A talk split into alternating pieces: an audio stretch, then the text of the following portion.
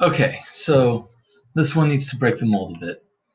Plenty of people write or narrate essays on mythology and belief systems. It's an interesting topic.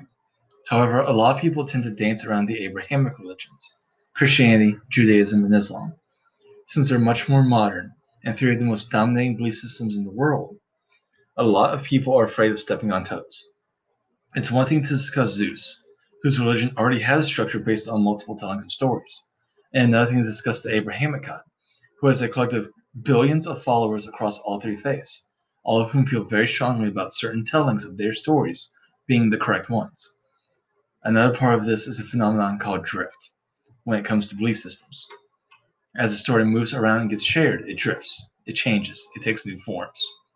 The story of Heracles and the Nemean lion has two primary versions. One where the muscle bound hero shoots the lion in the mouth with an arrow, and another where he strangles it with his powerful hands. Which came first? We don't know. One was first, then, as the story was told repeatedly, some jackass came up with a different version, then that spread too the story drifted. Drift also occurs very, very frequently when a story is translated from one language to another, as mistakes are very easy to make in the process. Now, when this occurs with a more modern religion, people tend to get heated when they perceive a situation where they believe their faith is being misrepresented because someone is telling a different version of their faith story than they're familiar with, or if they thought they were familiar with all the material relevant to their faith only to hear stories from material new to them.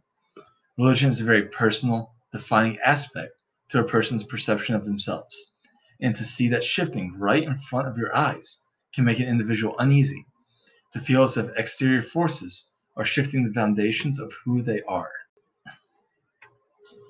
I know this, I recognize this, and I respect this. This feeling is completely valid, and if you feel it while reading my work, then, well, I'm sorry. I find culture fascinating, and that includes belief systems and what they say about the civilizations that follow them. This is an important aspect of learning about people long gone, like the ancient Greeks, Norse, Aztecs, etc. But it's also an important tool in gaining insight into modern aspects of our own culture, where it came from, how it affects us, and where it's going. I don't write about this to dislocate, correct, or subvert anyone's beliefs. I don't write to hurt people. I write this to study and to learn. And if, in the process of discussing your personal belief system, or a more overarching system yours is derived from, I discuss a different iteration of the story than that you're familiar with and that makes you uneasy, then I'm sincerely sorry. That feeling is perfectly valid, and I implore you to talk it out with someone you trust and relate to, and find a resolution to that conflict that makes you happy. Also, to clear up some things most people may not be familiar with when it comes to Abrahamic theology. The stories of the Abrahamic religions come from a lot of sources, some of which are shared between belief systems, some of which aren't. For example, the Christian denominations typically divide their Holy Bible into two segments the Old Testament and the New Testament. To the Judaistic believers, the New Testament isn't considered relevant, and while the Old Testament of different Christian beliefs has been edited as to which books are and are not considered canon. The Judaistic text, called the Torah, is the complete original work. The reason I bring all this up is, obviously, it's been translated and retold several times over between these different communities. I'm going to do my best to adhere to the Judaistic version, but it's written in Hebrew, a language I'm only superficially familiar with. In summation, the stories here are originally written in a language I can't read, and translations can vary wildly in their accuracy. Please bear with me. Okay, on to the story. There's a concept that comes up frequently in religion, most typically with the Greek pantheon, called epithets. An epithet is the name a god is called, specifically in relation to the job that god is being called upon to do. For example, the Greek goddess Aphrodite had a metric buttload of epithets, but her three most common were Aphrodite Areia, which invoked her as a war goddess, mostly in Sparta, to the surprise of absolutely no one. Aphrodite Urania, which was used to invoke her as a goddess of emotional love of all kinds. And Aphrodite Pandemos, which was used to invoke her as a goddess of sex. All the same god, but doing different jobs meant praying with different epithets. Now, for a monotheistic religion, like the Abrahamic faiths, having one god means that god gets a lot of different jobs, and by extension, a lot of different epithets. That's what we're here for today. The actual name of God is forbidden from being spoken or written. Supposedly, it's completely incomprehensible to the human mind, and even seeing it written will burn your eyes out with holy fire. That's metal as hell. But the Hebrew equivalent of consonants in the name are allowed, which translate to YHWH. A lot of people in need of a commonly spoken name for their deity filled in the blanks to make Yahweh. This is what I'll roll with whenever I need to talk about this guy in the future. A lot of different names are used for various highly specific purposes. For example, El is a common prefix, which means Almighty, to signify Yahweh's omnipotence, regardless of capacity. El Elyon is a name used often when describing Yahweh in his place in heaven, specifically above everything else, as it means Almighty Most High. Angels are arrayed in the various levels of heaven, will sometimes have titles that mean high, as in high in authority and position, but none have the superlative modifiers of Big Guns himself. Another interesting name is El Shaddai. Why is it interesting? We have no clue what it means. The meaning of Shaddai has been lost. It could mean Almighty from a location called Shaddai. It could mean Almighty possessing the quality of Shaddai, if it's a descriptor. Or Almighty who is also called Shaddai. A lot of people theorize that this means Shaddai was an early attempt to make a common name for Yahweh, before Yahweh was codified.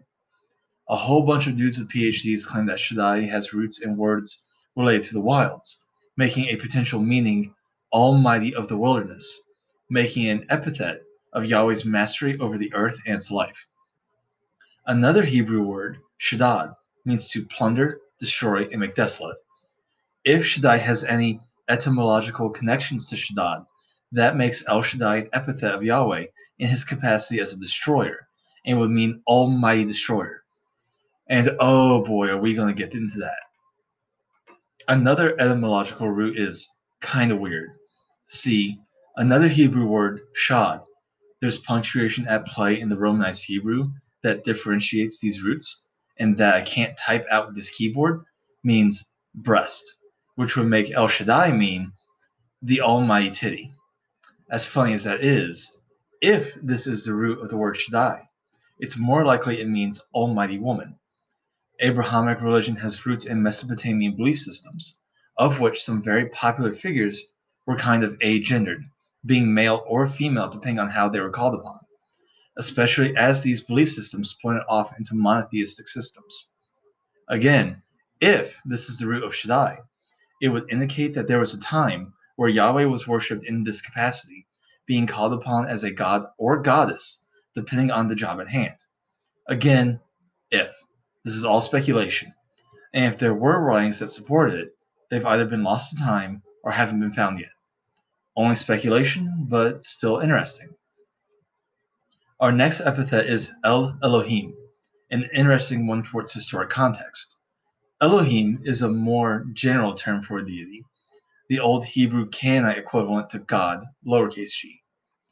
It was used very frequently as a general term for the deities of various cults and belief systems.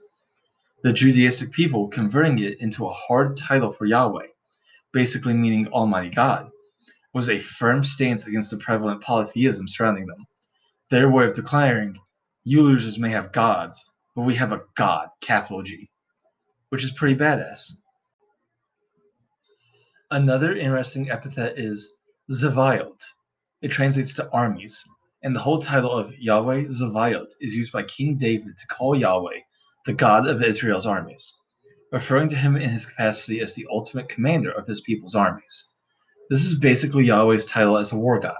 Metal. Our last object of discussion is Adonai, a really weird word. Adonai can be translated fairly accurately as my lord, a title indicating subservience on the part of the speaker. So, El Adonai, one of the most commonly used names for Yahweh in the Torah, translates to my almighty Lord. What's of note here is the personal inflection, my. See, a massive portion of the Torah is dedicated to the judges, rulers over Israel appointed by Yahweh personally. Every judge gets a spotlight at some point, and they almost always get to have a discussion with Yahweh. and this is almost always how they address him, a strong indicator of their relationship, and the judge's recognition of who's the real boss. This is particularly interesting in stories like that of Samson. To chip it way down, Yahweh bestowed Samson with Herculean strength, but allowed himself to break his oath to Yahweh, resulting in that strength being lost. When Samson is captured by his enemies, tortured, and made the Philistine equivalent of a circus show, he prays to Yahweh and finally addresses him as El Adonai, signifying that Samson has finally learned humility and to appreciate that Yahweh empowered all the supernatural stuff he did. Because of this character growth, Yahweh allows him one last burst of strength to kill his enemies and lay his life down protecting Israel. Almost every judge's story utilizes the meaning of El Adonai in a narrative capacity, using it to say something about the judge in question. This kind of artsy writing is my lifeblood, so I love it to death. Not a lot of people, including people who subscribe to these belief systems, know about any of this, let alone research and appreciate the nuance of it and what says in narrative about the figures they hold in esteem. I personally left organized religion quite a long time ago, but in all my years of participating in it, no one ever discussed or taught me any of this. And it's dope. And maybe I wouldn't have cheated in middle school Bible class if they mentioned interesting subjects like this.